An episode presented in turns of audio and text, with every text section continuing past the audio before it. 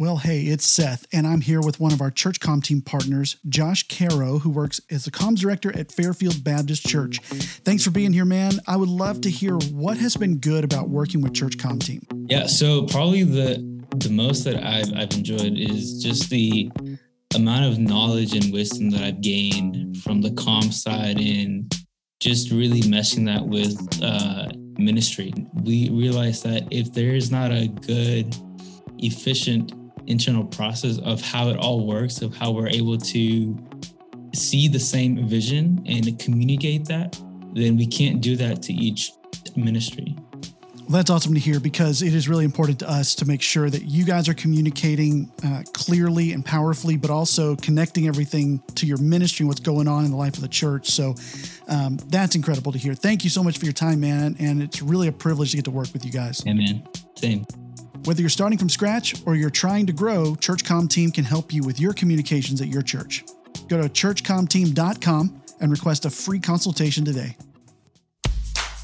We feel like that the biblical model of church is everybody comes together and creates an experience that is unique and better because of everybody's participation there. Church online is not a, a Hebrews 10 issue, it's a Mark 16 issue where Jesus says, Go into all the world and, and preach the good news a big part of how we define success moving forward is to recognize that the people online have value and they are truly members of our congregation.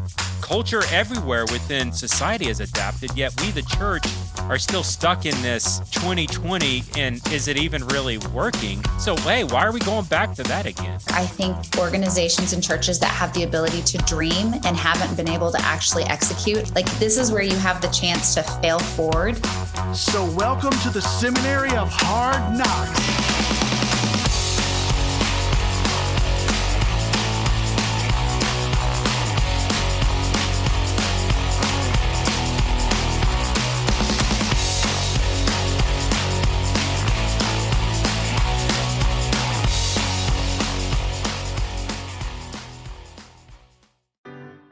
Every church is asking the same question these days Can we reach more people where they are? How can we inspire them to follow Jesus? What can we do to grow or grow our people? How can we communicate what God is doing in our church and city right here, right now? And it's a little weird how, in that conversation, sometimes that photography is not brought up in how we solve that problem. It's the answer, or at least part of the answer, to a lot of those questions. Photography allows people to visit your church before actually visiting your church. It tells a story of who you are, not only how you dress or where things kind of are in location of the geography of your lobby. It might actually help you by functioning as the first step of your first impressions process in a way. And it can help you gain traction with, you know, robots governing the internet as well with having better content on social media and on your website. Uh, your online existence is so important and having a visual version of yourself out there for people to find is very important and gets better play than a typical graphic might. According to the church marketing strength assessment conducted by Leaders.Church of over 2,000 churches, 80% of rapidly growing churches note that they are constantly capturing and sharing great photography. It's also important to note that 32% of churches in decline say they do the same. So it is a factor, but it may not be a huge factor, but I'm going to say it's a pretty big factor. It's important to get your photography and your visuals down. It puts a face on your church and your theology for those who don't yet attend, and it reminds those who do attend what you're about because it's easy to drift if you've been there a while.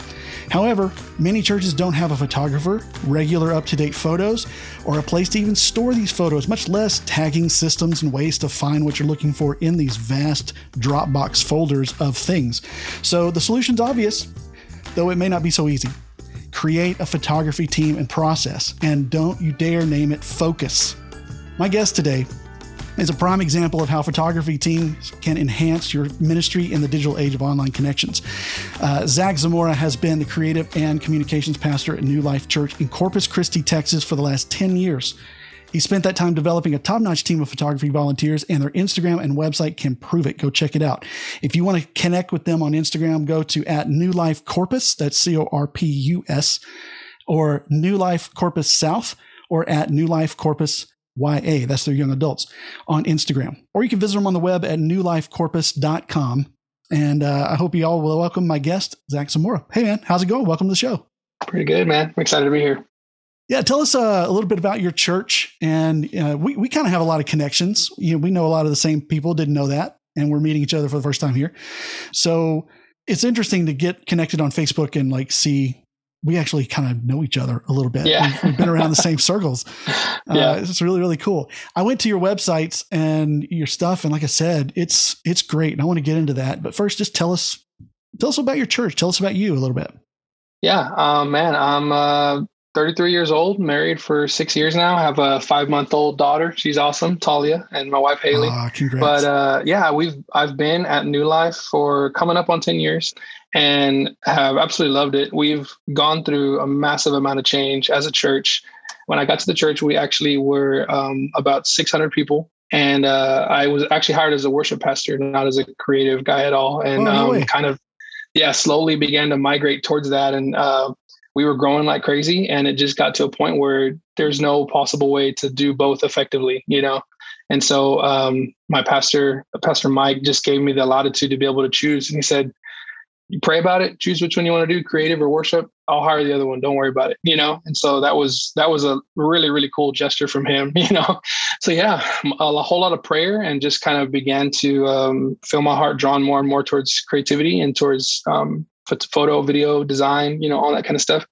And um, the Lord's been faithful to us, man. We've seen uh, extreme growth um, over the last few years and um, just really an outpouring of, of the Holy Spirit. Really, since 2018, we kind of marked a pretty significant change for our church and really began to just go after the Lord. And we've we've seen Him come through. So it's been it's been really really powerful. Yeah, that's great. I love Corpus Christi. I've been there.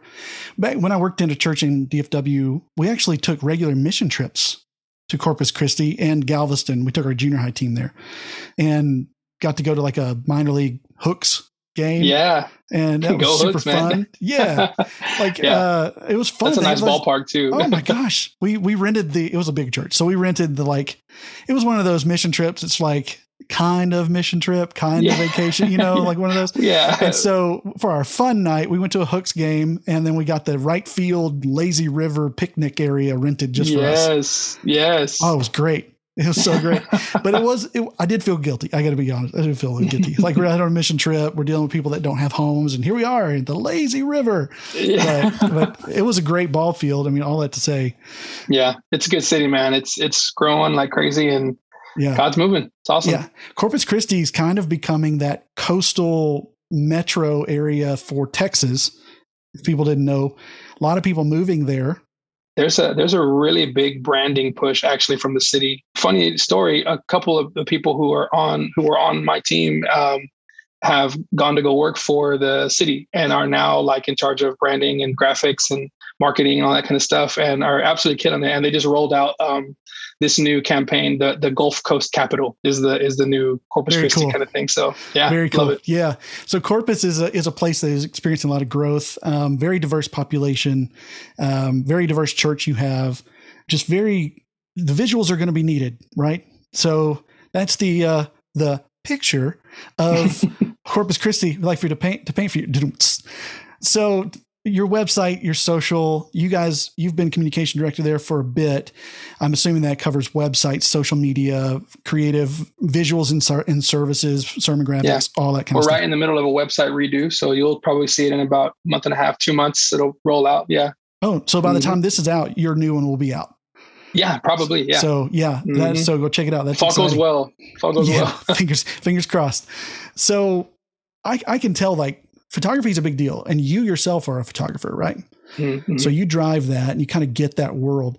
Tell me about the value you place in photography. What role does it play in ministry? Why is it important? Like, why do you go so hard on on photos? Yeah, I mean, I uh, I love the intro that you had. It it totally resonates with me and with kind of just our philosophy as a creative team and as, even as a church. Um, I tell all of our team, you know, every time we come together in some fashion or form, that they are, you know, 2021 digital evangelists. You know, you're you're an evangelist with the camera. You know, Mhm. um, it's so true that the new front door is not your front door or even the outside of your building. The new front door is social media and uh, increasingly so your website. I feel like, and you probably have a better example of this, but I feel like websites kind of began to take a little bit of a of a backseat to social media a few years ago, and then now they've since you know the since the pandemic and all that kind of stuff, it's skyrocketed. So yeah, well, which is why note, we're doing ours. side note: social media is kind of shooting itself in the foot by yeah. doing yeah. what it does to to post in your algorithm. It's just mm-hmm. i had conversations today with clients from church com team and just like I just don't know if I can justify working so hard for post on your Facebook page anymore. Mm-hmm. So yeah. hard. Like we're gonna we're gonna do it. You got to have that real estate staked out. But you're right. The website is something you own. It represents mm-hmm. you. They they're not going to shut that down. If they do, they have to pay you for it. You know that yeah. kind of thing. Yeah, so for is, sure. So yeah, true. I mean, photography for us has just been a really, really big emphasis primarily because we were able to showcase like what God is doing in our in our church. I think that's like step one, or that's like the first reason why we're like, man, we need photos of this. Like we have to we have to share, we have to show people, you know, um, whether it is just like a, a re- weekend recap or uh, whether it's like capturing a testimony video of somebody who got healed during one of our services or anything like that. Um, photography and video and all that kind of stuff is just so so important. And then secondly, I guess one of the reasons why we've kept on it is because the algorithms reward you for it like crazy. I was actually having a conversation with my pastor a couple days ago about specifically that. Like we we'll go through and every once in a while we'll post a graphic or we just need to get information out there really quickly to the rest of the church or something. And I mean, and you're talking like 30% of the engagement, maybe, you know, that you would see on a photo post right next to it, you know, that we posted something photography related or just with people in it, smiling, laughing, getting baptized at the altar, whatever. Couple hours later, and it's hundreds of likes versus something that is graphic related that was like 50 likes, you know. And so it's just uh, we just see so much more uh, bang for the buck, or or you know, it's a better use of resources, honestly, to just focus on photo it's definitely worth the time putting together a team, getting it done. You know, because you you talk about the algorithm rewards it, the people reward it by engaging with it more. It's just more engaging to people. Yeah, so true. Very true. They do that as well. So tell me this, and I guess we're going to settle a debate. We're not going to settle it, but let's try to settle it. we'll open up a debate. Uh, let's open up a debate, and then let's tell everybody that disagrees with us we're wrong. They're they're wrong. But let's talk about stock photos. It can be useful, right? I mean, there's a place for it sometimes, right? When should a church go? Hey, we need to make, we need to get rid of these stock photos. Is is there a place for stock? or should they just not even bother with that and go like take a cell phone video or something whatever they got to do. Like what what should they do? Yeah i think the problem just in the the inherent problem with stock photos is that they're not authentic to who you are. I think especially now in 2021 people will value authentic content on, from a cell phone before they would value a really professional looking content that they obviously can even feel that's not who they are. That's not you know there's like a, a whole bunch of people smiling in San Diego, you know, and it's like your church is in rural Kansas or something, you know. It's just you you, you inherently just kind of feel that it's disingenuous. There, I think there are times, yeah, sometimes where you might want a stock photo. You know, I mean, if if you're promoting a we have these pretty often if you're promoting a young adult bonfire on the beach, you know what I mean? And last time that we had one, we didn't have a photographer there for some reason. All right, well, there's plenty of pictures of a beach with a bonfire on it, that's all probably going to look the exact same. You know, there, yeah, there's occasions here and there where you can use stock photos, but man, I would say capture your own stuff, even if it's just a cell phone. Everybody has a professional camera in their pocket. You know, you just got to figure out how to use it. So. Yeah. yeah.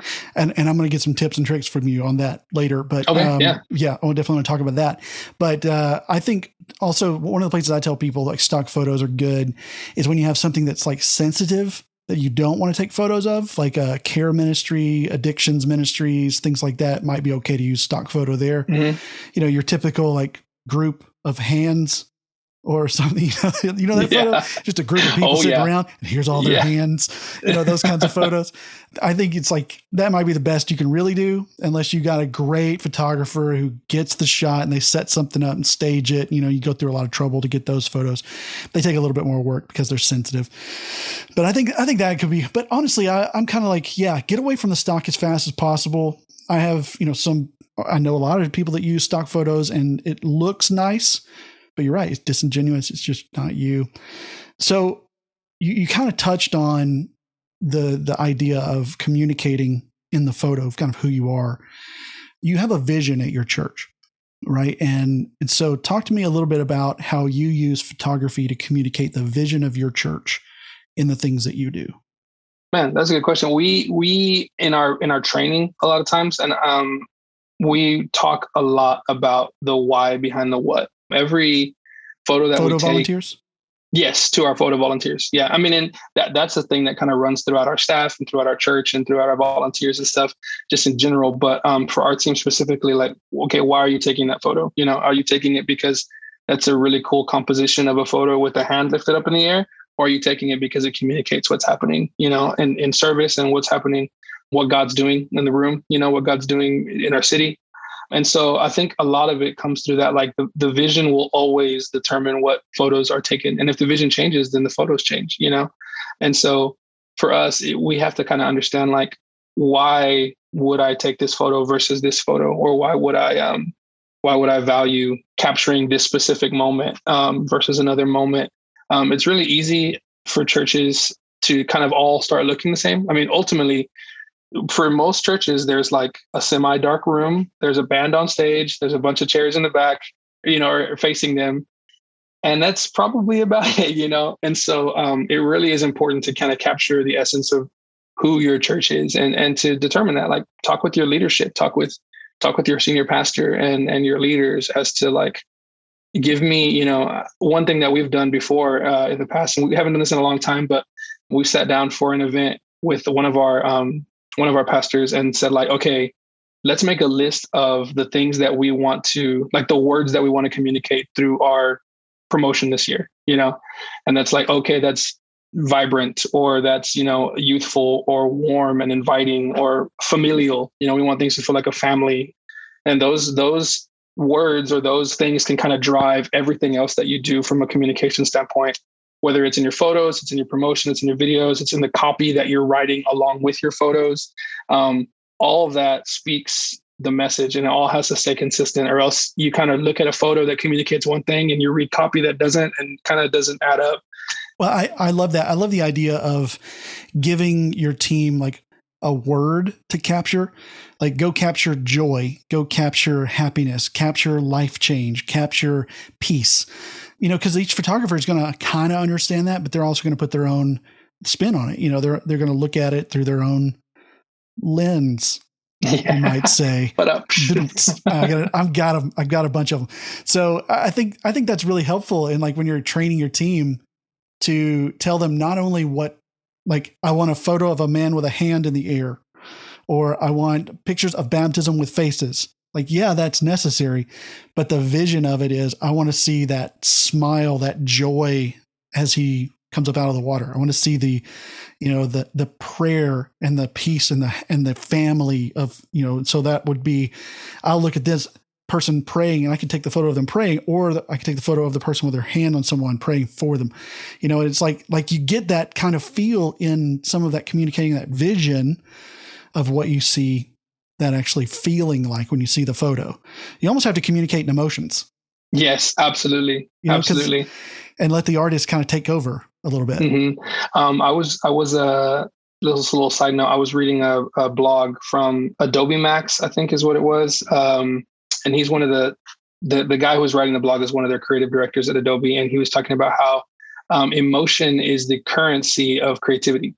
How like if you can communicate something that makes people feel something, then then you've succeeded. Like you've you've made an exchange. You know what I mean? People have given you their emotion and you've communicated emotion and, and there's there's a good exchange happening. Whenever we create photos or videos or just art in general, design, anything in the church that people really don't feel anything about, then we probably have have failed, you know. And so yeah, everything should make you feel something and should make you think something. That's one of the things for for us that my pastor has said from the very beginning um, when I when I came on staff is that every time they people come into church, they should feel something and they should think something. And so, yeah, I feel like that's what our team tries to communicate as well. That's really good. When you when you talk to your team, you know you're communicating these emotions. Do you also give them like a shot list or uh, brand guidelines of of any kind? Do you have documents like that already?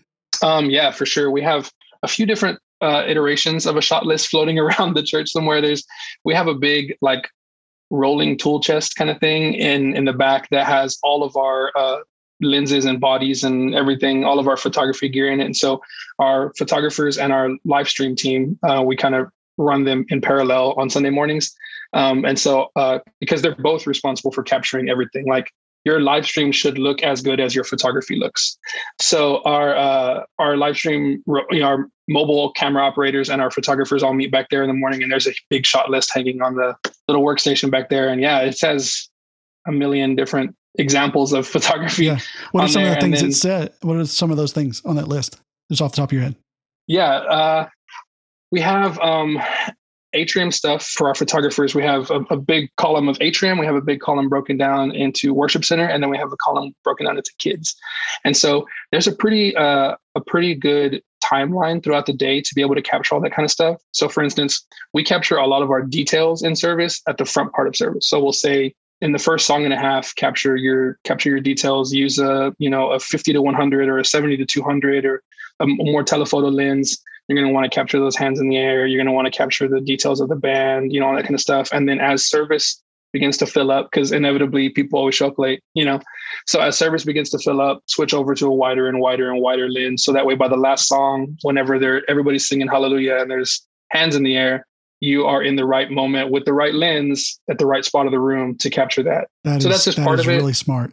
Yeah, there's some atrium stuff that we say like uh, in in the atrium usually we'll shoot with a more telephoto lens so we can kind of be a little bit more incognito a little bit more sniper i guess and then so focus on um, one thing i tell people is to anticipate the moment like if there is um, okay i get inevitably this is a little bit more like philosophy but every photographer should be a part of the church not just like capturing the church you know?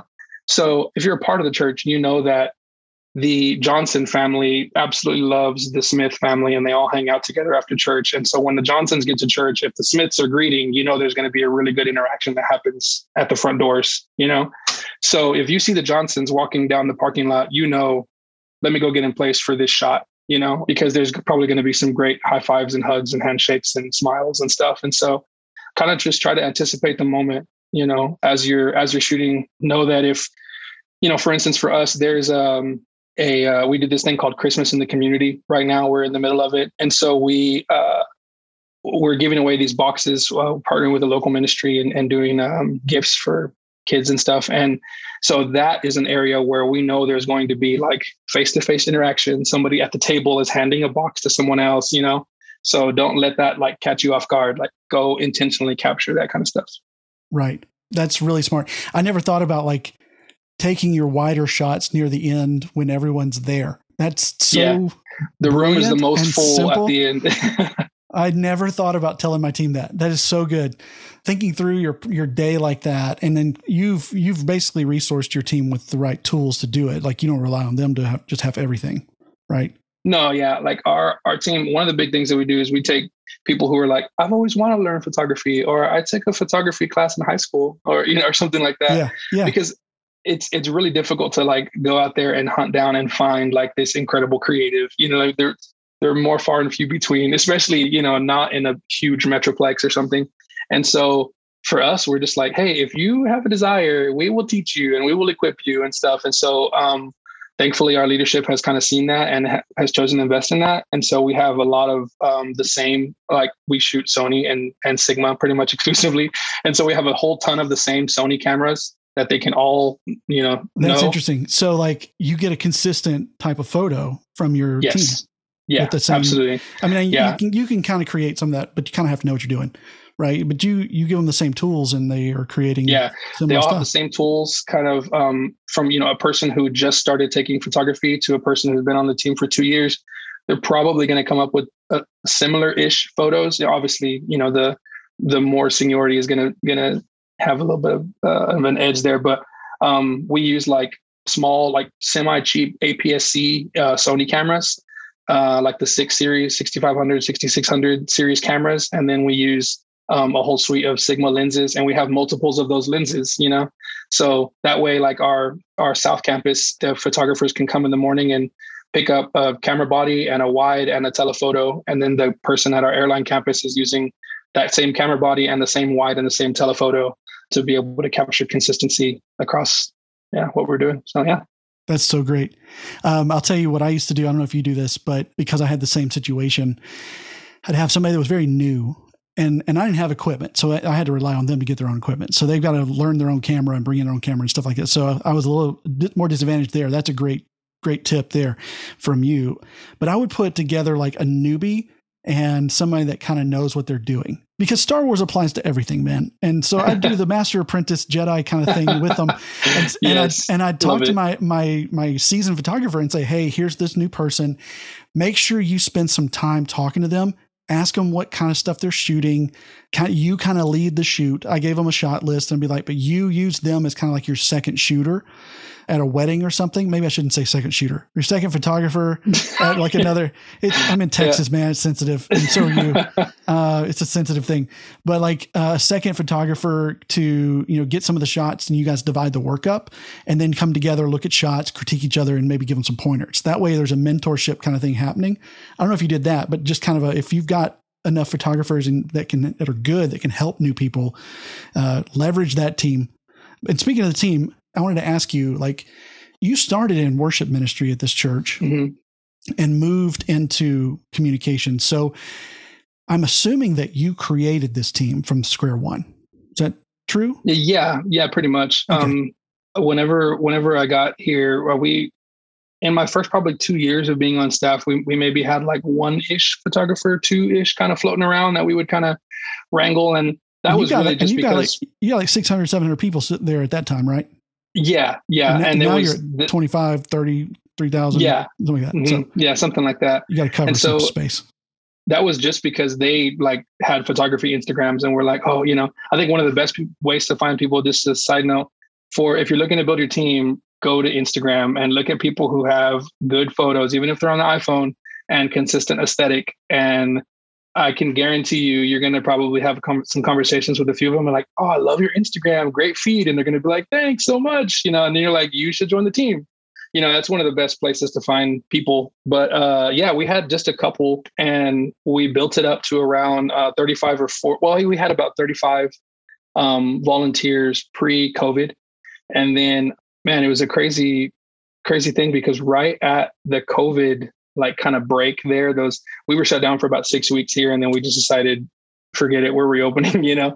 But during that six weeks, we went on our creative team all the way down to about three or four people. Wow. And so uh, and that's volunteers. We even lost two ish staff members at that point as well. So it was yeah. it was crazy. Um, skeleton crew a little bit now. Oh man, yeah, completely. Yeah. We were running around. I was I was live streaming and taking photos and just all kinds of stuff. It was it was crazy, but um, yeah. And so, so we've kind of built that team twice essentially, and uh, yeah, for for whatever reason, just a, a variety of reasons, uh, we had people moving away to school. We had people going, you know, to pursue other other avenues and and stuff. People that were just moving out of town. Corpus is a very transient kind of community, and so we've gotten really used to like, okay, get them in, get them trained, build them up, like have them as long as we can, and then they're, you know, if, if they go somewhere else, it's it's okay, you know. And so, um, yeah, we've we've built that photography team up. Right now, we're at about 38, I think, is in our GroupMe, something like that, 38, 39. But uh, yeah, we've built it twice, so that's awesome. been it's been well, tough. yeah, I can imagine. You came on staff, you built this team, but let's say there's somebody there, you know, listening that like they have nothing. They're kind of where you were would you where would you start them like what's the first thing you do? Because i know that many people are going to divide their brain in half and one side's going to tell them create your brand guides create your process get your how do i do all this set make sure you've got all the tools ready get some gear and then go find volunteers and help them and get them started. Some people are going to go just go find the volunteers or something i'm not even thinking of. What would you say is their first step in starting a photography team? Man, um, I think it all starts with people if you identify the the right people you know even honestly like if you have good friends that you're just like hey let's go take pictures together you know what i mean? Like eventually one of them will start growing into a photographer. I think the best thing you could do if you're if it's just you at your church um, the best thing you could do is you yourself start growing and maybe you yourself start purchasing gear and start becoming a photographer as as legit of a photographer as possible and start posting that stuff. Start using that stuff not just for the church, but also on your personal accounts and stuff because inevitably social media connects us all and people see that and like where did you learn to take photos like that or where did you know dude does really really good like yeah i can show you too come on the team you know and so um I think that excellence attracts excellence. It's super cliche to say, you know, but um, if you are uh, putting out good content and people see that, they're drawn to that. And so, yeah, identify some people, even some teenagers, you know, in your in your church, you know, in your in your community that are like, hey, they kind of know what they're doing. I think they seem creative or whatever, and just empower them. Man, people just want to be empowered, and then the rest of the stuff will come. You know, as as they begin to grow, you'll begin to create more consistency, and then you can your brand guide just naturally comes from there. You know, and as you get better and better at building a photography, you know, building up these two or three people, then the your photography principles are going to come from there, and they're going to help you create that kind of stuff. And so, yeah, yeah. it starts with people. I, have heard you say this a couple of times, and I think this is a, a paradigm shift for a lot of comms directors is is thinking of yourself more as a teacher and coach than a I've got to do everything myself. It, it's like you may have to do a lot at first on your own to learn how to tell somebody else what to do. Uh, that's kind of what I hear you say. Is that fair? Yeah.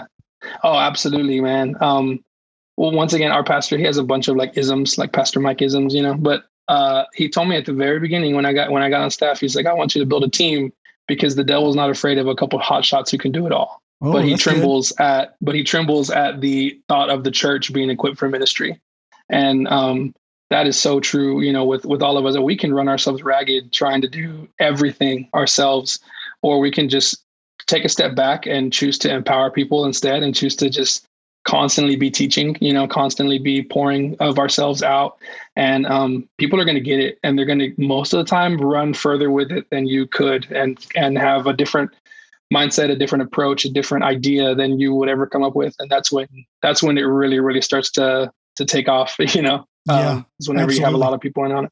Absolutely. You know, I think a lot of comms directors, executive pastors, people listening, they're going to hear that and go, "Man, I don't have time to do all that. Like, how do I build this team? I'm doing everything." And I think there's this tendency to to not understand a, a universal principle when it comes to building something. It's this: you have to slow down to go faster. Like you, ha- you really do have to kind of slow down, let some things go, and build it, and do it on purpose and that's what you've done with your team. It sounds like like you've you've taken the time to find the people, do the legwork, learn to tell them, and thought through like what is their experience like when they're volunteering for me, which is really valuable stuff. And so I appreciate you sharing that with us.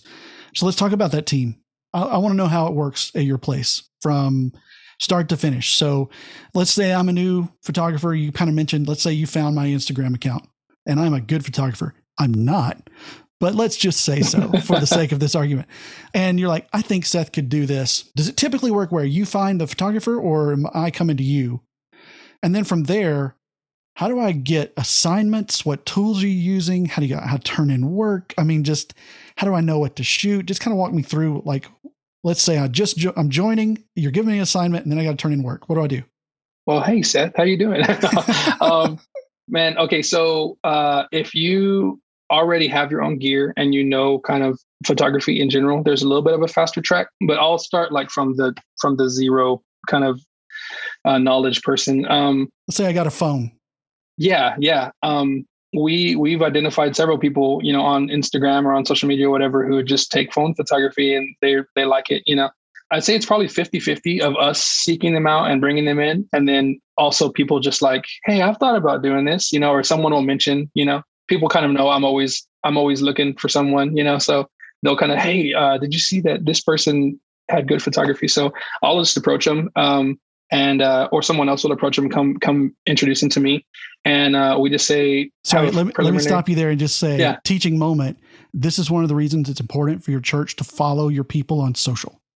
Yes, absolutely. You would not find them otherwise. So yeah, yeah, for sure. I've even commented on from the church account onto people's photos, like personal photos, like six shot, bro. You know, like whatever. Yeah. Just because they love like that. I mean, like my, that wasn't the church. pastor. Yeah, for sure. And then I'll and then I'll direct message him. You should think about joining our creative our creative team. You know, and then I'm the creative team. So That's yeah, awesome. but uh, I'll have a conversation with them and just kind of like figure out like what are their wants or their desires. You know, maybe they're like, I've always wanted to take photos and I did it in high school, but I don't know if I'd be any good. And I'm like, well, just come in and meet with me and we'll just we'll talk about photos. And so um, I usually the honest process is I hand that over to my admin and she schedules a meeting to sit down with them at some point. She kind of looks at the calendar and says, Hey, Wednesday at 10, you're free. And so I'm going to bring them in Wednesday at 10 or after they get off of work at, you know, five o'clock or whatever. And so um, I'll sit with them and just kind of find out if they if they don't know anything then literally my first conversation with them is i hand them our little like photo training guide and say put this in your heart. You know what i mean? Yeah, um yeah. start kind of Memorize start this by next Thursday. yeah yeah just kind of start internalizing a lot of this stuff. And then i'll just walk them through some of the why behind the what. And then at the same time i try to do half practical half spiritual. So we do the why behind the what and the vision of the church and why we do what we do. But at the same time i'm teaching like exposure triangle like the the most basic you know iso f-stop and shutter speed Mm. and they're like oh, okay that makes sense and i'm sitting there with the camera like visibly showing them like this is shutter drag this is too slow of a shutter this is too fast of a shutter you know oh wow, so you're stuff. doing like a 101 photography class with them in this meeting. yeah i probably do that once a week like Really? maybe Like, once every two so weeks you you do this one on one. You don't do like big classes for that, or no one-on-one one-on-one Yeah. individualized training.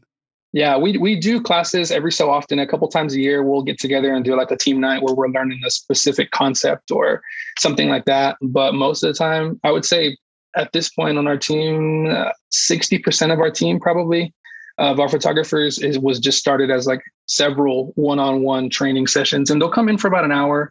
And then from that one-on-one, maybe the next time they come in, we'll cover some a little bit more intense, you know, things. Well, before before we move on to the next next part of that, uh, there's going to be a lot of people that are like, I am not qualified to do that with with my team. So Yeah. if you're not a photographer trying to find a photography team, how do you get them that training? Is there a place that you go to, or you know, is there Yeah. Um, something? YouTube, YouTube University. yeah, there you go.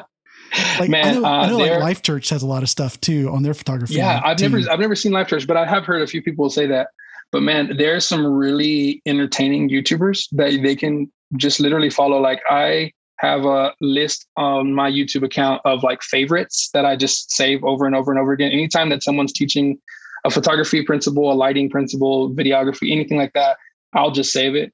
And then um, anytime that a that one of my team members has a question about something, I'll just send them a YouTube link because I can sit down with them for 30 minutes and explain that, or they can just go watch that YouTube video and they're probably going to go down the rabbit hole and watch five others and have a great understanding of that by the, by the time it's done. So And, and if you don't want to do that, I, I would think too, if you've got a photography buddy that's pretty good at it, that maybe you just have a talk with them and be like, hey, when we have somebody new, I'm going to send them to you, or you're going to come to this meeting with me too. Maybe you meet together on Zoom, and I want you to cover these things to help them be better photographers. And so they know to ask or you. pay pay for their coffee, send them to a coffee shop Yeah, together. there you you go. know, Yeah, Yeah. set them up, like set them up to win. Uh, because I know that, the- as I'm not a great photographer, I have to go out. My wife is amazing, so I can always just ask her. But Yeah. you know, I, and so I'm lucky. But I've had to go take photos for clients and stuff, and I'm, I'm going. I think this is okay, you know. And I'll get the photos back, and like the wrong part of the photos in focus or whatever, you know. I'm just like. Ah. I'm just not good at this. So I, I couldn't really communicate that. So I know there's going to be people that are like, okay, I can't do that part, but cool that you can. But uh, you definitely want to go through a training part Mhm, uh, with mhm. them. So that's kind of the yeah next- even even if that is you know if you're using the maybe the Life Church resources that you're talking about and if in that time where they come in for that 20 minutes that you're talking about exposure triangle just let them watch a video on exposure triangle and then show them your church's gear or go over the gear that they have with them you know? And then one of the big things that i do is always let them play around with those concepts immediately. So like as they're like if if they're just learning and you know they're just sitting in front of a computer or something a lot of times that stuff is like oh that makes sense. And then they forget it or the next time they pick up a camera. And so if we're talking about you know using your iso properly or whatever go have them hey go go out to the atrium or go wander the building somewhere and just take a few test photos. Tell me what you think you know? Um, this is what white balance does on the camera. Go outside and figure it out you know? And just uh, we let them i always call it like they just go play for 15 20 minutes just around the building and um, then come back and hey do you have any questions you know? So yeah that could be done via youtube. That could be done via you know other resources. I'm sure there's a lot of photography training resources out there and stuff that you can just kind of put in people's hands and then Absolutely. let them play yeah. And Adobe's got a lot of good stuff too. yeah So- for sure We go through some training. Is that after that, am I ready to take on an assignment? Yeah, so we do um, usually two to three, depending on their level of expertise already kind of coming onto the team. We usually do two to three like one on ones, you know, whether that's with myself or with another photographer. Sometimes they'll come in and and meet with one of the other people on our team on staff, or just you know another good photographer, and they're kind of taking them under their wing if, if I'm if I'm not available. And so uh, from there, we will schedule them to shadow. And so we use like Planning Center, online PCO. We call it shadowing, and we use um, the same method across pretty much all of our production, creative, uh, you know, communications things. It's um, oh gosh, now I'm going blank. It is you watch and I do, and then uh, you know that that that classic one, and then by the end of it, you're watching them do it, uh, and we usually do. It kind of depends on a per person basis. If they're they instantly catch it, then by the end of the second service, you know, hey, go for it. I want you, just you taking pictures during the response time after the sermon. And I'm just going to follow you around and watch you, you know, and answer any questions you might have. Most people aren't going to be that fast with it. So it's a couple weeks, you know, maybe they come in shadow once, then we bring them in throughout the week. We're looking at their photos, we're reviewing their photos. Because we pair them with one of our more experienced photographers, the pressure for the weekend is on them, is on that experienced photographer to capture, not the inexperienced photographer to capture. And so we just look at those photos throughout the week.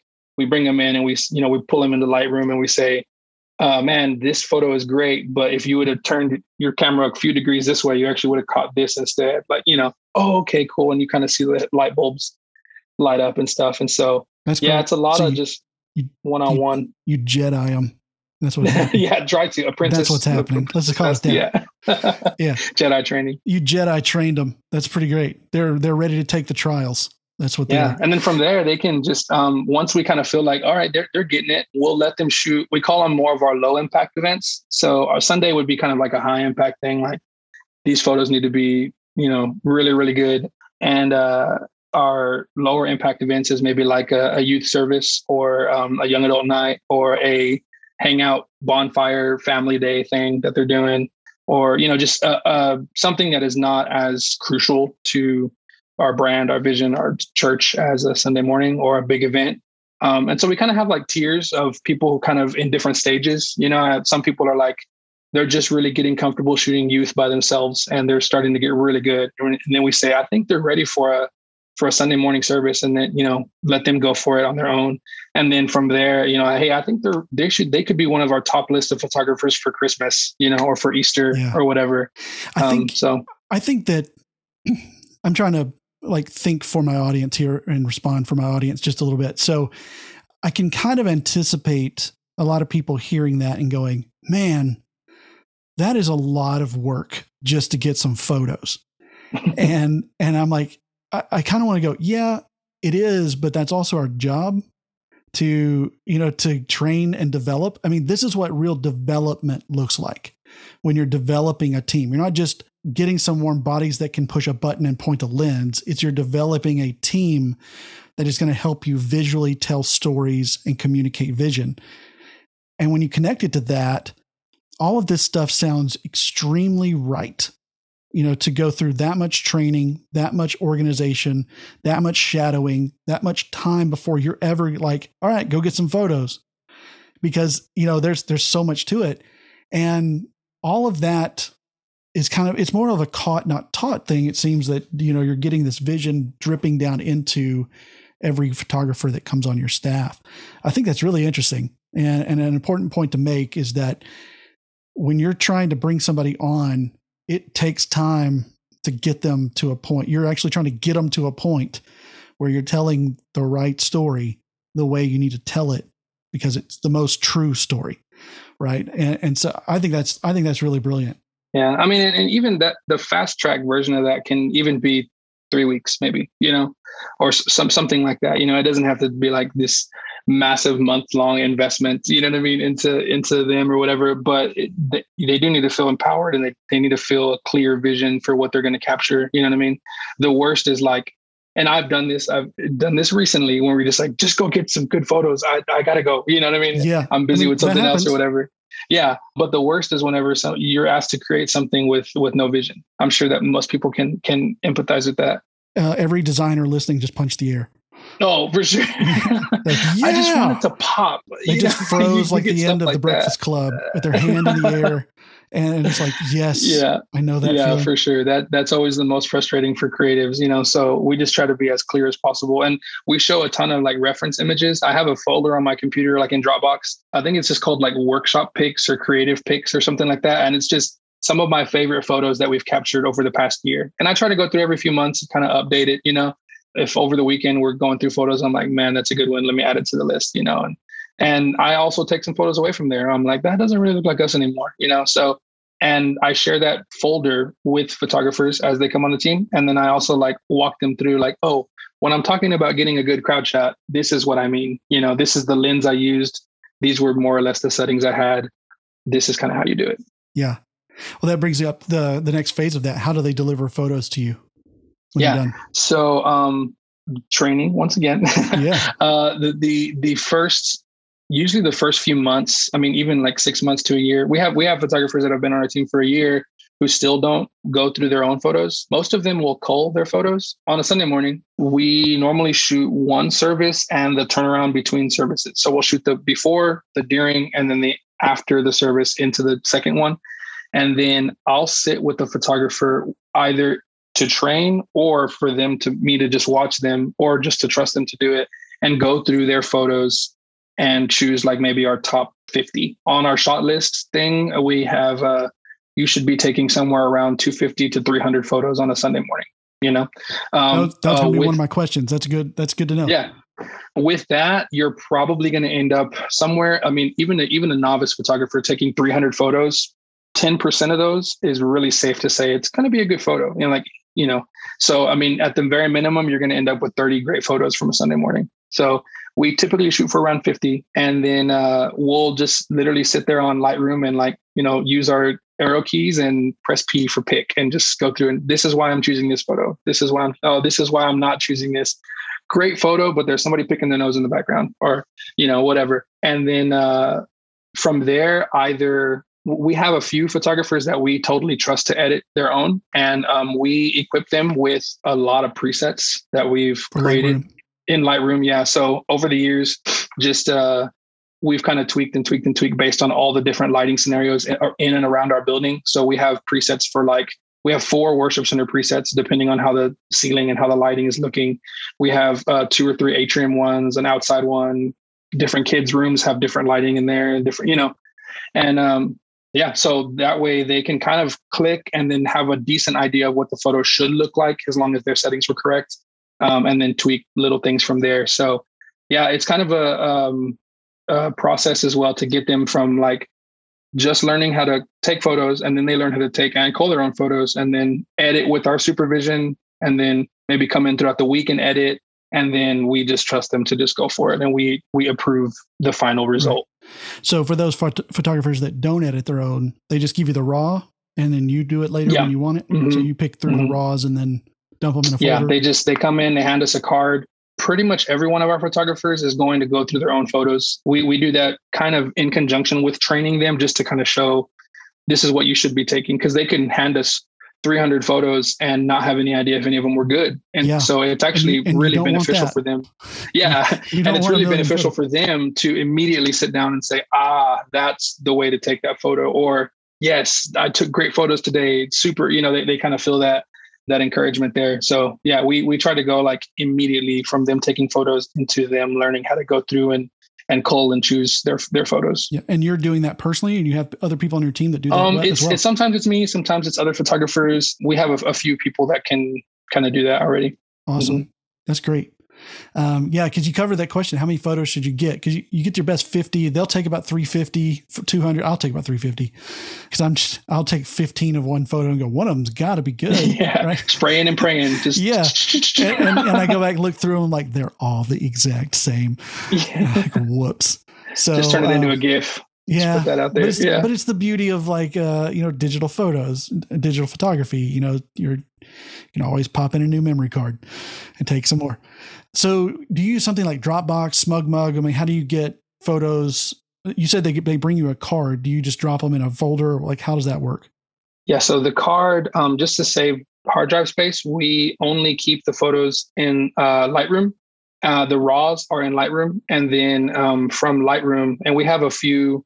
We have either my personal computer or, or a couple other computers floating around that belong to creative ministry, and so they can grab one of those computers and go to Lightroom, and they just have to know like, oh, I put that on the volunteer computer. It's in a folder there, you know.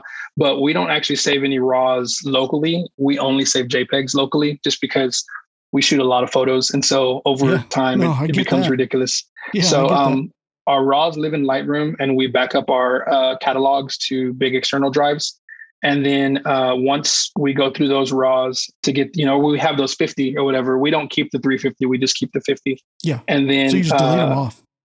Yeah, mhm. I we'll we'll leave them on the card, and then we have a volunteer that goes that comes in and and goes through the card, and like once a week they'll say, "Hey, did you clean all the cards for the weekend?" Like, okay, cool. And then we have a big card wallet full of SD cards, and all of our cards are you know try to be clean for the weekend. And so you kind of have like a like the pins at the restaurants now, the clean and the unclean Yeah, for your pins yeah. after you use one. Yeah, literally, we'll we'll flip the card around backwards. Oh, okay, don't touch that one. That Don't one has other that one. stuff on. it. It's still got stuff on it. Yeah, That's exactly. That's Yeah. really funny. So you give them presets in Lightroom, you give them direction, you sit there, you talk through it. It's very hands on, uh, very involved. And I think that's one of the only ways you're really going to get the same quality out of more types of levels of photographer.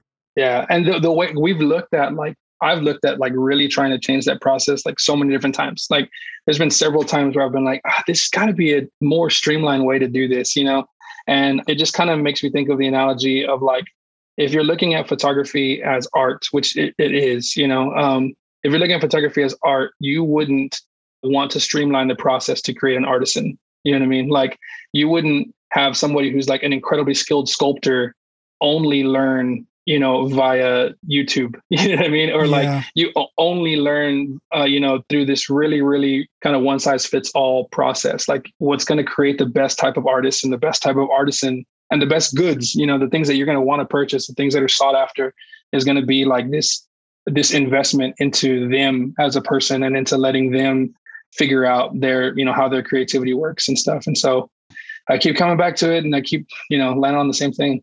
Yeah. So on on those hard drives um, that you've got all these photos stored, do you have a way that you organize them, tag them, how Yeah. you search through them? Walk me through that. Yeah. So um, on in our Dropbox, we basically have like like our, our Dropbox path is actually I have it pulled up. Uh, Dropbox, creative, photo, video, and then we have it broken down into campus or into events and all that kind of stuff. Per campus, there's like a year that they can click on. So 2021.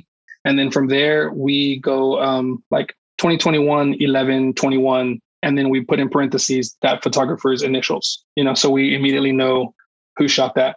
That's just to like hold and store photos to actually go through and like if we're searching for something we also have people come in throughout the week and we're not doing a super great job of this but this is one of our goals to get better at come in throughout the week and tag those in a program called Fluro it's like an online it's like SmugMug kind of thing you upload all your photos you can create custom tags uh, i think it's fluro.io f-l-u-r-o Right. dot io Yeah, it's a good service. um, and uh, yeah, we just create custom tags and we'll tag, we'll put like five or six tags per photo and we, we don't want anything to fall through the cracks and stuff. And so it's like kids and smiling and atrium and, you know, whatever that they'll, that they'll be able to search. And that way, whenever we're like, oh, we, we're promoting a, a kids hangout, like, oh, we need to make a graphic for that. Like, okay, well, instead of making a graphic, go find the photo, you know? yeah, Um, exactly. And so uh, it makes it, it makes it a lot easier for us to go through and, and locate photos and stuff like that. So. We, we try to um, we push our clients at Church Comm Team to use uh, SmugMug, which is very similar, and create tags, create a folders system so that we can give our creatives like, hey, whenever you're thinking of social, whenever you're looking for website updates, here's a big ton of photos for you to look at, and don't just make a graphic. Um, use use their people if we can. And, and some don't have photos. You know, they they haven't built that team, and so we don't get a lot from that. But some have started developing the photos, and man, their social media has gone up. Their website traffic's better. You know, clicks are yeah. better. Yeah. It just really does. It's- you it's really crazy. can't see it. Uh, it's a shot in the arm for sure. yeah, for sure. So as we kind of start to wind down here, let me let's switch a little bit to like some of the the privacy stuff. When you take photos, people are coming into your building. Do you guys have it posted somewhere? Hey, we're going to take your photo, make your peace with it, kind of stuff, Mhm. or is like how is that worded? How do you guys yeah. do that? So we when we first really started to build the team a few years ago, we uh, were really concerned about that, and we're like, man, I, I don't know. Like we we've had photographers here and there and stuff, and uh, we initially made like some stanchion signs that would like flip over uh, when you walked into the worship center that had some type of a disclaimer thing on it. And our church just got really used to photographers walking around you know? And so uh, at this point honestly we, we probably should have something but we really don't. Uh, that's probably not the answer you're looking for but we just kind of trust our people to do it. The one thing that we do that we are careful with is any kids who can't be photographed. Um, there are several um, uh, foster parents and stuff in our in our you know church. And so uh, a lot of those kids are kids that are in and out of social services and stuff can't be photographed. And so we make sure that we uh, whenever they check in those kids in our check-in process there's like a, a box that they can click like please don't take photos of my kids you know or th- we usually say like there will be photos taken you know uh, just so you know kind of thing.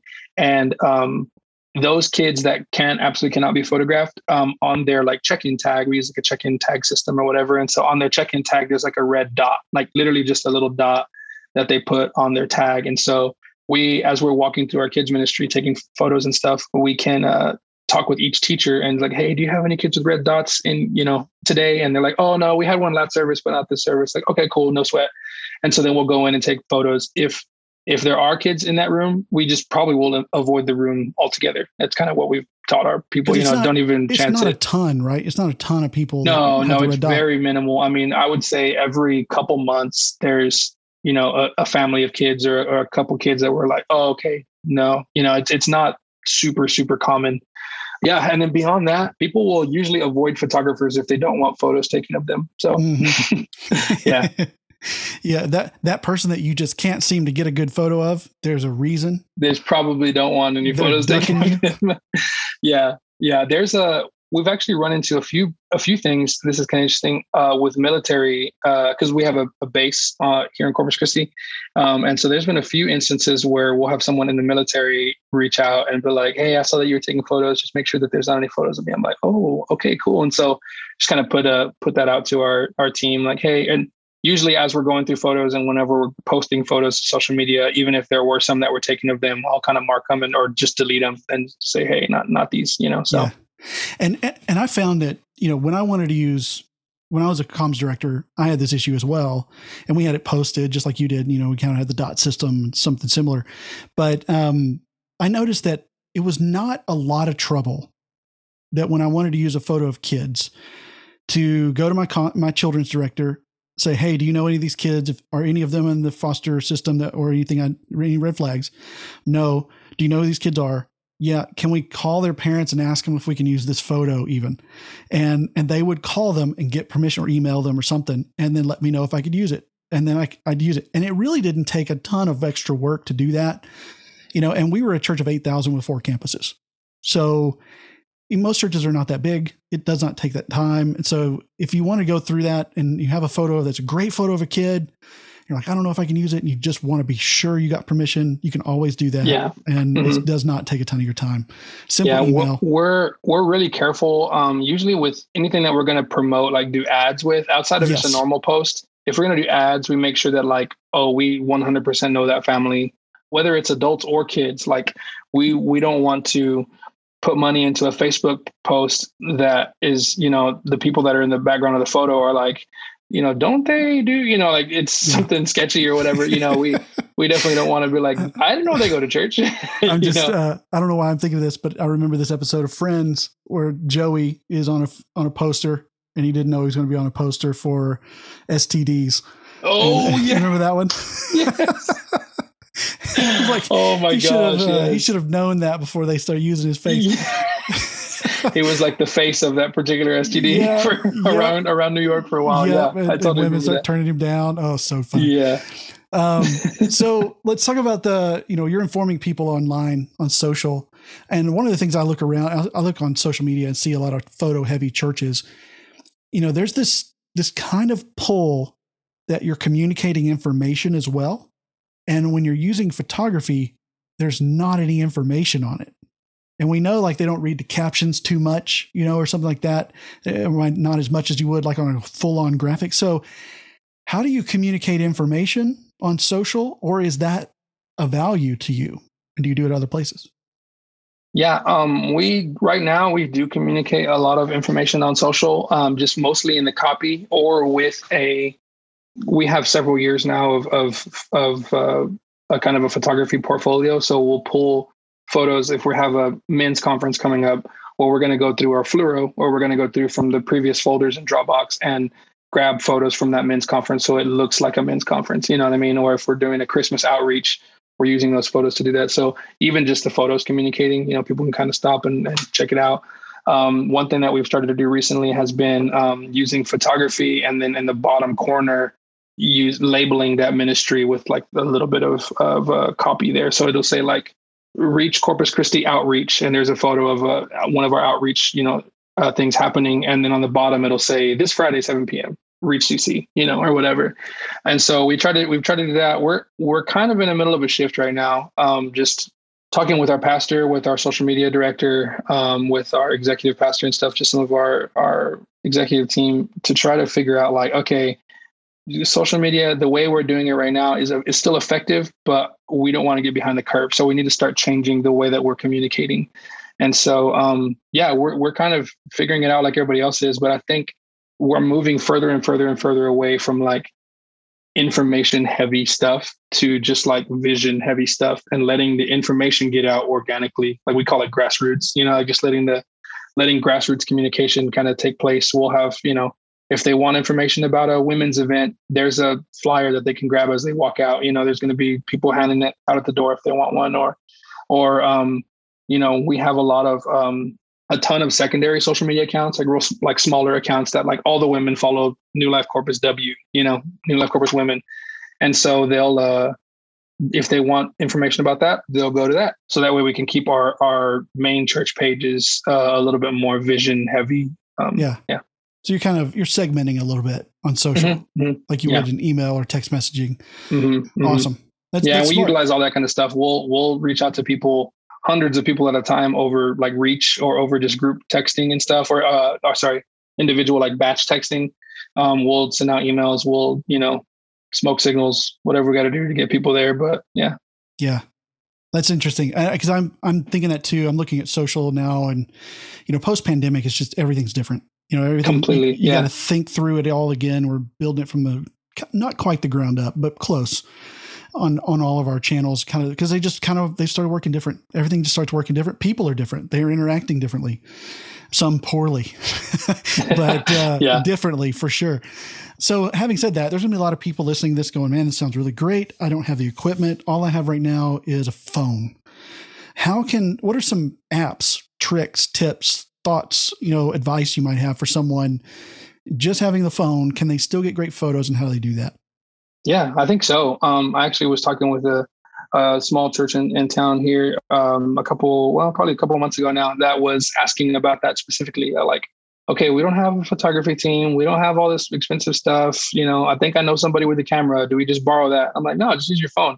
I think if you are going to use a phone, I would recommend more video heavy actually than photo heavy because that just seems to play better, you know, with algorithms and with engagement and stuff. Uh, there's a little bit more forgiveness when people see uh, a not that great video, but that has cool content or engaging content True. versus a not that great photo with engaging content, you know? Thank you, TikTok. So yeah, seriously. Um, and that doesn't mean that you have to go out and make TikToks. You know, that No, doesn't mean no, that, no. you know, you have to whatever. But I do think that like there's a place for just like short form, quick videos. Our, our pastor puts one up probably once a month, just like in his backyard, like with a selfie stick sometimes, like, hey guys, I just want to invite y'all this week. I'm talking about the book of Revelation, you know, or whatever, you know.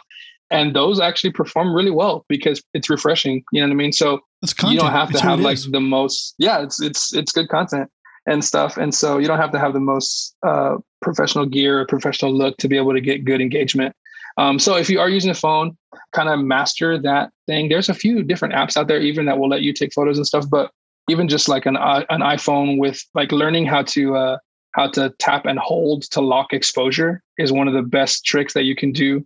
You if you if you just tap and hold that little like yellow screen will pop up and then you can actually slide your finger up and down along that yellow screen or that little yellow box to raise or lower the exposure of a certain part of your image.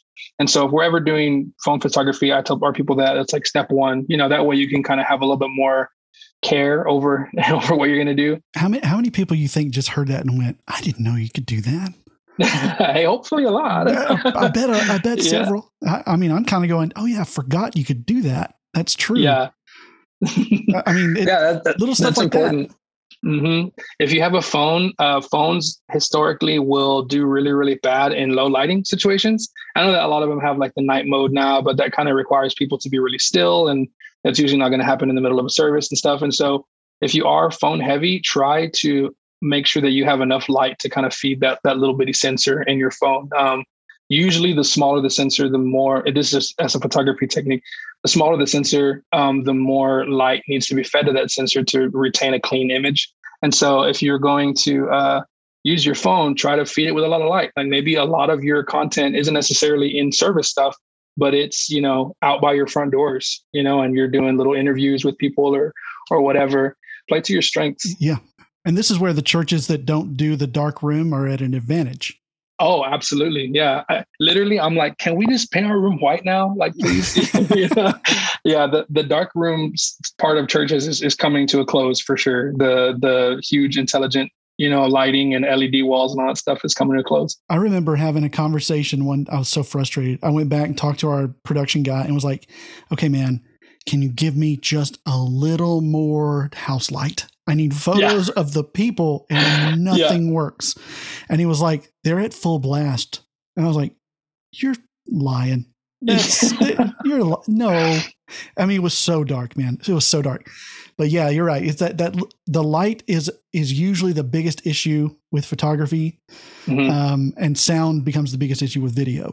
It, people yeah, think exactly. About. So exactly, um, yeah, lighting is super super important. Like if you are taking a picture of someone just take the extra like one second to look at like their face, especially. And if their face, uh, particularly light skinned people, if there's any portions of their face that look like there's no definition there, there's no clarity in their in their face. Like usually it's forehead or uh, or cheeks. Yeah, ridge on the nose. If you see that that's like super white or like it's called blown out, if you see that it's blown out, just hold that there on, you know, make that little square pop up, the little yellow square, and then just slightly move your finger down, and that will lower the exposure of the image overall to create a, a, a better looking photo for them. So, yeah, those little tips will help. If you have a phone, and I would recommend getting Lightroom uh, on your phone, like Lightroom, Adobe CC. Other ones that, like for instance, if you don't want to have to pay for an entire Adobe suite, you know, just to be able to use Lightroom mobile, there's an app called Darkroom. It's like the opposite of Lightroom. Uh, there's it's an app the called upside Darkroom. down. It's the upside down version yeah. of Adobe Lightroom. It's the it's the uh, it's, it's, not the Jedi, it's the Sith side. Yeah. But um, but Darkroom is like I think a one time purchase for like maybe ten bucks, twelve bucks or something, and um, it has all the same features uh, as your uh, Lightroom will.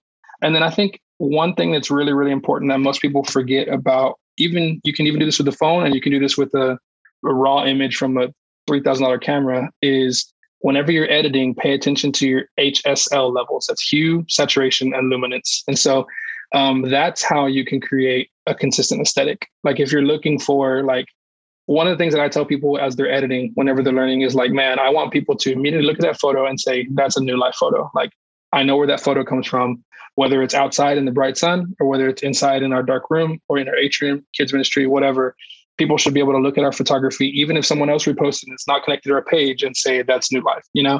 Yeah. And so the way you can do that um, is by using those HSL sliders. And basically you're you're just telling the photo like move red this way or move your blue more towards teal or your blue more towards green or your red more towards orange or yellow or whatever and um, they're they're really really powerful tools for creating like your church's look you know and um, yeah i was talking with a with a church the other day about um, like how do we kind of create that look and stuff? I was like well you have to have a look in your building. So if you do have the opportunity to you know maybe your church your logo is is red and you really like your logo and it's cool and it's everything's red and and white and gray you know well then your building should probably have some red and white and gray in it uh, because that's going to be the easiest to to capture and to make it look consistent. And then from there you can use your hsls to kind of further manipulate the photos to create a lot of consistency so yeah, that goes all the way into like environmental design and stuff Yeah. like that. But yeah, you, step one of good photography: have good stuff to take photos of. way down the rabbit hole. Call it step Yeah. zero of Step photography. one: buy a new couch. Yeah. Redesign your atrium. You know, your, no, your lobby is terrible.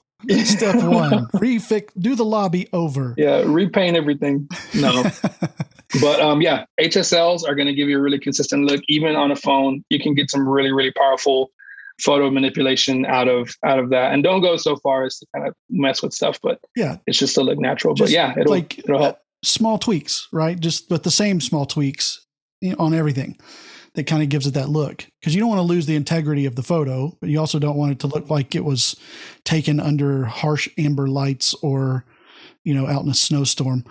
But uh, you definitely want to be able to like colorize that thing. Get your what'd you say HSL? That's HSL, yeah. hue And every every uh, and luminance. luminance. What does Yeah, luminance do? If you have like your for instance uh, a lot of blue lighting on stage and it's just really really bright you can kind of turn down the blues or you can turn down the reds or Okay. turn down the skin tones i use luminance a lot when you're talking about skin tones because sometimes you're taking a picture and there's you know somebody that's really dark skinned right next to somebody that's really light skinned so you can kind of highlight that specific skin tone and turn that down or up um, just to kind of even everything out That's something I'm learning right. Uh, you just taught me that. So, um, because I, you know, I'm a I'm a white dude, and when you get a bunch of lights on me on stage or people that glowing are white like me, it's like we're angels of sent down from heaven. You know, Powerful, to uh, wow. it's a very powerful image of of not being able to see your facial expressions. I just look like a glowing face with a beard. It's pretty hilarious. anyway, so of all the things that you take photos of in your church, uh, you, said earlier before we started, you take about 25% of your photos. So you still are involved. You're still doing part of this, Yeah, but it's a yeah. bulk of your team. What's your favorite thing to take photos of in your church? Man, at this point, my in service, my favorite thing to take photos of is, is probably baptisms. Man, there's just something about we, backstory in our church. We've had uh, hundreds of baptisms in the last few years, um, just seeing God move that way. And so we typically have at least one or two baptisms per service. Most of the time, they're spontaneous. We just we leave the tank up on stage. 24 7 year round anytime we've had people call up to the church on a tuesday morning and be like i want to get baptized you know and so they come on down and get baptized and stuff. And so, yeah, it just it never gets old seeing somebody's face, you know, say I'm going public, you know, with my faith and stuff. So um, that's probably in service. Out of service, I absolutely love doing our more stylized shoots and stuff. We we have the opportunity now. We were blessed enough now to be able to work really closely with our ministries and kind of create like little looks for like a conference or a look for a for a particular season that the that, you know our youth or our young adults are going into and stuff. And so kind of stretching those creative muscles to say like, okay, well, we want our young adults this year, our aesthetic to be really grungy and looking like 90s, you know, uh, rap album, you know, stuff Yeah. or, or whatever, you know, and we, we'll put together a a, uh, like a shot list. We'll put together like a mood board and just like examples, and we'll share that with our photographers that are going on that. Usually, we have our more senior photographers kind of going on that shoot. We'll take a bunch of young adults and dress them up real cool and go do really fun shoots and stuff. And so those uh, outside of the walls photography is is really really Yeah. fun for me. I often, when my, my daughter's really good with fashion and uh, I'm not. And so sometimes she comes out of her room wearing a pretty, you know, edgy look that I would have never put together, but it looks good on her. And uh, she always thinks it's really hilarious when I ask her when her rap album is dropping or something like that. she thinks it's funny. She's she loves it. Um, the, the key to that is that that wide angle down low. Just get them, yeah, just yeah. get them down low and crouch, drop a hand, rap hand album. gestures. Um, yeah, whatever. But um, you brought up a good. You mentioned baptism, and you know, as as we wrap up here, I want to hit this one last question. Often, photographers feel out of place when they're taking photos. Like one of the values I always give them is get the shot, get up there and get the shot. What do you tell your photographers about feeling like I'm in the way, or you know, what do I wear, or how do I walk up, get a good shot of a of the pastor on stage in the middle of a service? Does it disrupt worship? Does it disrupt things going on? Like, how do you guide your your photography team through that? Yeah, well, wear black all the time. Creatives are just by you know have to wear black no matter what. of course, of course, of course. um, yeah. Uh, no, but just something more practical. I guess one big thing that we stress with our photographers is you are a part of the church. So you're not just capturing for the sake of being a fly on the wall. Like that's the wrong approach. Uh, we have to worship as we walk down the aisle about to go take a photo. We have to lock eyes with someone and smile and and say what's up. Like I want to see my photographers and my you know live stream operators even like they're walking around the room and they're like singing their guts out between snaps of a photo or between shots and shots, you know, and they're they're just as engaged with what's happening in the room as anybody else. The, if they see a friend, they're going to stop and shake their hand and smile and pat them on the back. If they, you know, so if people feel like, yeah, he's just one of us or she's just one of us, they're they're just here. That's this is what they do on the weekend, just like the band plays. You know, there's like the bass player plays bass, you know, or the or this, you know, the ushers help people to their seat. These guys take photos. And so it creates an environment where people are just so much more at ease with you walking around because they know you, you know, and you're part of the church and you're in their life group or whatever, you know. So I think I think that's step one and just feeling comfortable is is it's your house too. You're not just there to take photos of someone else's house. This is this is your house, you know. And then secondly, obviously be respectful and be incognito and kind of ninja around. You don't have to totally be, you know, uh, out of the picture, but don't be afraid to go in there and, and, walk up to, you know, the baptism tank or, you know, they have to be on stage to take those for, for us, at least for the way our room set up. So they're like, you know, five feet behind the worship leader, you know, they're in the shot on the live stream probably, you know? And so you just kind of have to um, build up that confidence. The more reps you have, the better, the better it gets. But once you realize that like, Hey, I'm supposed to be here. This is my job. This is what I'm doing. And, and I'm, a, a, son or a daughter of the house, you know, then you have a lot more freedom to walk around your house. Yeah. So that's great. Do you do you actively give them permission to do that? Like, do you feel like yeah. you need to tell them that? Hey, go up there. yeah, no, we, we talk we talk about that a lot. Yeah, we talk about that a lot. Like usually in the training process, whenever they're they're taking photos, our our our baptism lighting, we have a preset lighting for baptism, uh, so that way the lights kind of shine down on the baptism tank. We literally have like a horse trough sitting on our stage. It's kind of it's kind of funny, but we have some intels that kind of light that up. So the settings are very different with that because there's so much more light hitting the, the thing. And so usually myself or one of our more senior photographers will like walk them around that little corner of the stage, up, up to the back, up the back stairs, you know, um, we'll give them the little code to get on the stage or whatever. And um, I'll sit there like right behind the curtain and I'll set their settings for them and then say like, all right, go take a good photo, you know, and I'm you know, behind the curtain, just watching them like creep out, like, yeah. oh no, you know, and then they get done, they're like, that was fun, you know. Yeah. so it's, it's nice um, to have someone like you there to kind of say, here, here, you're set up for success. So all you have mm-hmm. to go is go do it. You know, you'll probably be pretty good. So that that's that's comforting. So it's good to have that. A lot of photographers get kind of thrown into a situation. They don't. I don't know if I can go over there. I don't know if I can do that. And so you end up not getting the photos you need simply because you didn't have that permission conversation or that training on how to do that part of the yeah. service. And yeah, and there's been times where like our our our pastor's wife or or or a staff member or someone's going to text me and be like, um, you need to talk to so and so. They were very close to someone just, you know, at the altar today or whatever, you know, like, and then I'll have to have a follow up conversation like, hey, don't get that close. You yeah. know, like, but the shot was good. Like, okay, that was a good yeah. shot. But yeah, because at that, the end of know? the day, at the end of the day, you're you're taking photos for the experience that someone's going to have later that yes. not here. They're yes. not going to be distracted by you. They're just going to look at the photo and go, "Hey, that's good." Yeah. yeah. Yeah. A practical thing we do uh, is this is especially since since uh, since COVID, we tell people, hey, just practice social distancing. You know, yeah, right. just yeah. uh, just stay six feet from someone. You know, uh, if you're any closer than six feet, you probably don't need to take that photo. You know, mm-hmm. um, that's a uh, that's you have a the real, wrong lens on. That's a real camera right in your face. Yeah, you know, that, yeah, you have the wrong lens on, especially if you're shooting with like a big telephoto lens and you're mm-hmm. six feet away. You're capturing like a yeah. tear on someone's face or something. you know, it's a little, but, uh, too, we tell them that, too paparazzi. Yeah, and then we tell them to extend their arms until their uh, palms are right on the edges of their peripheral, uh, like for photographers. And then that is typically the area that you should not be in as a photographer.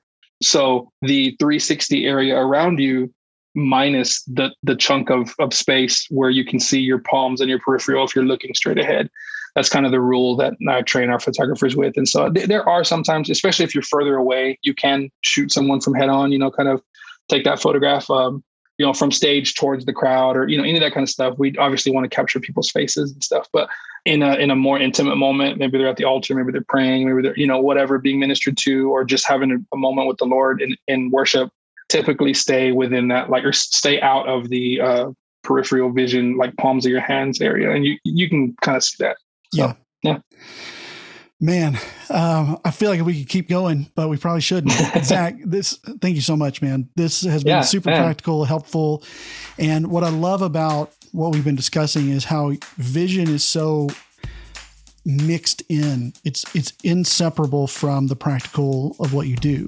You know, it informs what you do and why you do it. And that in that way, when you totally understand your vision of what you're trying to accomplish, it kind of the training writes itself Mhm. in, a way. Yeah. It's kind of what I'm hearing from you. So thank you so much for pulling back the curtain, man. I, I really appreciate it. Thank you it. for having me, man. It's an honor. It's really cool. Yeah, I've, I know photography teams are more and more necessary. I think this is going to help listeners really figure out how to develop a plan to put together a photography team. So thank you, my friend. I really appreciate it.